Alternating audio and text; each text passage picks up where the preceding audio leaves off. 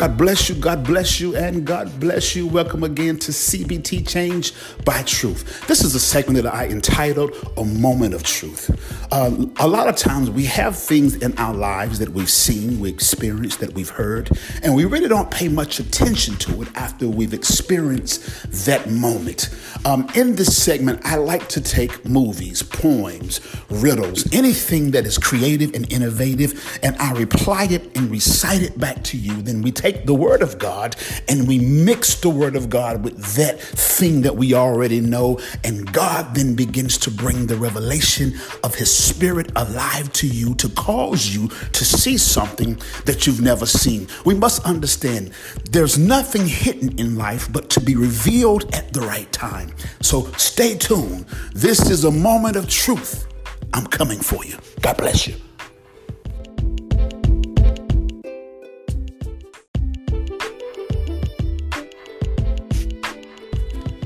God bless you, people of God. Welcome again to another episode of Moment of Truth. Can I share something with you? When I was a young boy, one of the most favorite things that I loved to do was go to my grandparents' house. I was about six or seven, I remember, and I went to stay the weekend with my grandparents. When I got there on that Friday, I ran into the kitchen because my grandmother had this huge cookie jar on her counter that said cookies. And I remember when everybody was in the living room sitting down and I just got finished eating and I ran up to the counter and I couldn't really reach it, pulled a chair up to the counter, got on the chair, pulled the top off the cookie jar, put my little hand over in the cookie jar, and lo, to my surprise, there was no cookies. So to keep from getting caught, I put the top back on the cookie jar, put the chair under the table, and I continued to play. It would be the next day, on Saturday, that my grandparents had this routine where they always went uptown to go shopping. And because me and my brother were visiting, they always got the best stuff. So when they came back home, we was in the yard playing. We helped bring the bags into the house. And I looked over into one of the bags and I saw this huge three tray pack of cookies. And they put the cookies in the cookie jar. And later on that night, when everybody was sleeping, going to sleep, I got out of my bed and I ran to the kitchen to get some water. and I pulled that same chair back up to the counter, put the top off, put my hand in the cookie jar. And this time I could feel the cookies and I grabbed me two cookies out, put the top back on the cookie jar, and I ran into the room and I ate my cookies. That, that's a beautiful memory that I always cherish and I always have. And it would be only until the last couple of years after I've gotten grown and begin to walk with God and understand that my life has the best ministry in it. Uh, God, for people who I meet. Because what that story taught me is that in life, as Christians and believers, we have to understand that we wear the title and the branding of being a Christian upon our chest, upon our life. And there'll be many times where people who don't know you, don't know where you come from, don't know your name, don't know what you believe, but they'll be able to sense now that there's something that you have that they need. See, this is how the Holy Ghost works. And He draws people to you. And what I've come to realize that many of days nowadays, a lot of people run up to Christians and they pull the top off of your life and they put their hand down into your soul only to come to find out that what you advertise is not inside of you. What you say you are you don't produce. What you say you can do in the name of Christ, you're empty.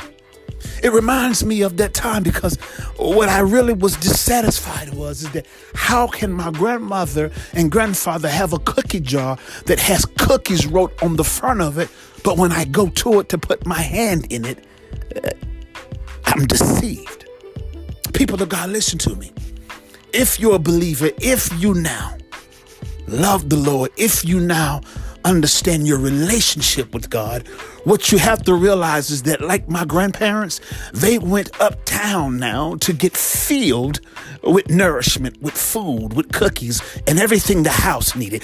If you have a relationship with God, if you have a prayer life with God, if you have a consecrated life and a time that you share with God, there's never a time that you come to Christ that He will not fill your cup until it overflows. And I urge you, I encourage you, take time out of your day, out of your day, out of your week to let God fill you. Because you never know when somebody is going to be hungry for God, hungry for Christianity, hungry for the word of God, hungry for a prayer, and they come up to you and put their hand inside of your life. What I mean by inside of your life, your testimony, your time with God, who you are in God, your relationship with God, all of these things is what the world is looking for, like I was looking for the cookies. They're looking now to be satisfied, to know that a child of God can always, if nothing, give you their God. Oh, glory to God. What are you labeled as? Do you have the God that you say you have? Do you have the prayer life that people are hungry for? Do you have a word of encouragement that people need? Can you now let somebody stick their hand in your life and regardless of what you've been through and what you failed at and what you don't know, if you let God get inside of you, regardless of what you've been in your past looks like, they'll always be able to pull out a testimony and be touched by the power and the reality of God. I remember when I got those cookies and I ran in the room and closed the door, jumped into bed, and I began to eat those cookies. And I remember the satisfaction that I had. Watch this. I wasn't really satisfied that I was eating cookies because I knew what cookies tasted like. But what satisfied me more than eating the cookies was the fact that I had just stuck my hand in something that gave me what it said it would give me. May I ask you a question? What are people sticking their hand in your life? What are they pulling out? Can God trust you to be filled with Christianity? Can He trust you to be filled with transparency?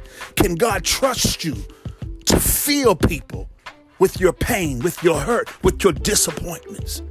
Because I don't care what you've been through as a child of God, if you're a vessel of God, Oh God, you that means that God has the right to feel you when people are looking for his glory. This is a moment of truth. And I'm bringing it to you out of the abundance of life. Never let someone come up to you, whether they know you or not, and stick their hands in your relationship with God and you're wearing the branding of the testimony of Christianity, and they pull out of you nothing that represents God.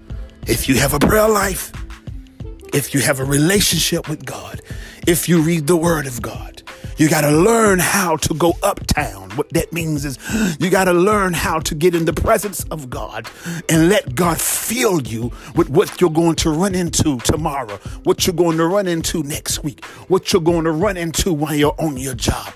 Because people are hungry for God. And the Bible says, Oh, come taste and see that the Lord is good. How is He good? He's good when the people of God are filled with His glory. God bless you. Stay encouraged. And remember, always be filled with what fills you. God bless you.